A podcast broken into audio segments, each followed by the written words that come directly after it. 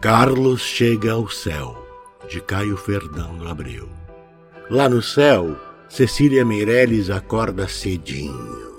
Mais cedo ainda do que de costume, que ela gosta de espiar os querubins tontinhos de sono. Mas hoje é dia especial. Cecília prende os cabelos, depois toma sua homeopatia. Será do Camara? Daqui não dá para ver. Pode até ser estramônio, e lava devagar o rosto na água do arco-íris.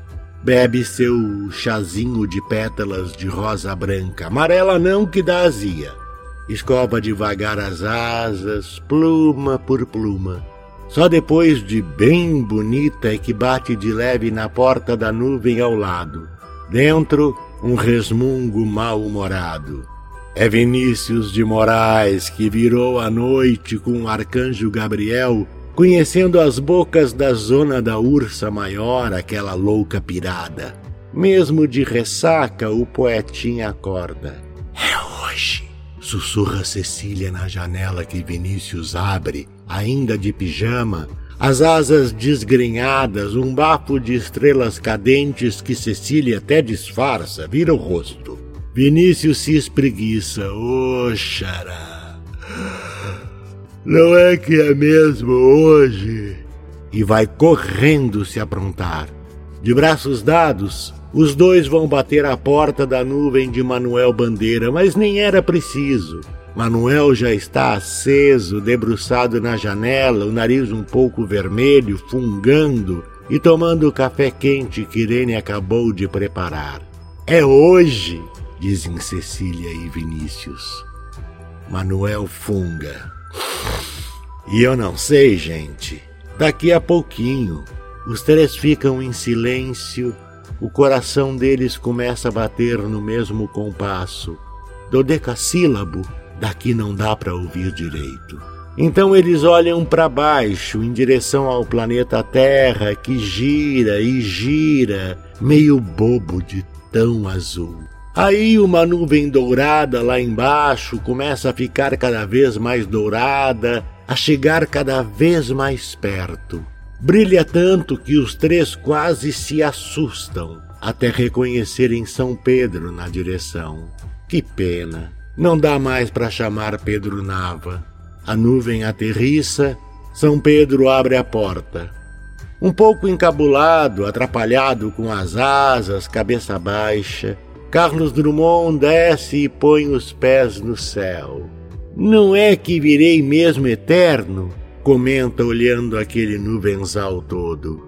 Então vê os três. Tanto tempo, pois é, tanto tempo. Pensei que nem vinha mais. Cecília, você não mudou nada. E essa barriga, poetinha? Não toma jeito. Curou a tosse bandeira. Tá mais magro, Carlos. E a Dolores? Vai bem, mandou lembrança, qualquer dia chega por aqui. Irene traz mais café, bem preto, bem forte. Vinícius dá um jeitinho de virar no café uma talagada de uísque da garrafinha que carrega sempre, disfarçada sob a asa esquerda. Os quatro brindam, olhos molhados de saudade satisfeita. Depois olham para o mundo aqui de baixo que gira e gira todo azul, assim de longe, e esperam um pouquinho enquanto bebem o café até conseguirem localizar entre as nuvens a América do Sul. Custa um pouco para encontrarem, quase no extremo sul dessa América, um pontinho luminoso chamado Porto Alegre, e bem no centro do coração dessa cidade, um velhinho com cara de sapeca parado em frente a um porta-retratos com a foto da Bruna Lombardi. É o Mário Quintana. Eles sabem, ou será o anjo Malaquias? Isso ninguém nunca soube. Cecília, Vinícius, Manuel e Carlos sorriem mansinho espiando Mário lá do céu, lá de cima. Mas a terra, tão azul assim, vista de longe, vista de cima, eles olham com pena. sabem que pelo menos metade desse azul todo, depois que eles se foram, brota dali do quartinho do Mário. Aí suspiram. Tadinho, que barra. Um anjo torto vem pedir autógrafo de Carlos. Desguia, avisa Vinícius. Um chato, maior aluguel. Carlos pergunta de Maria Julieta, Manuel diz que leva ele até lá. Cecília tem um almoço com Clarice e Ana Cristina.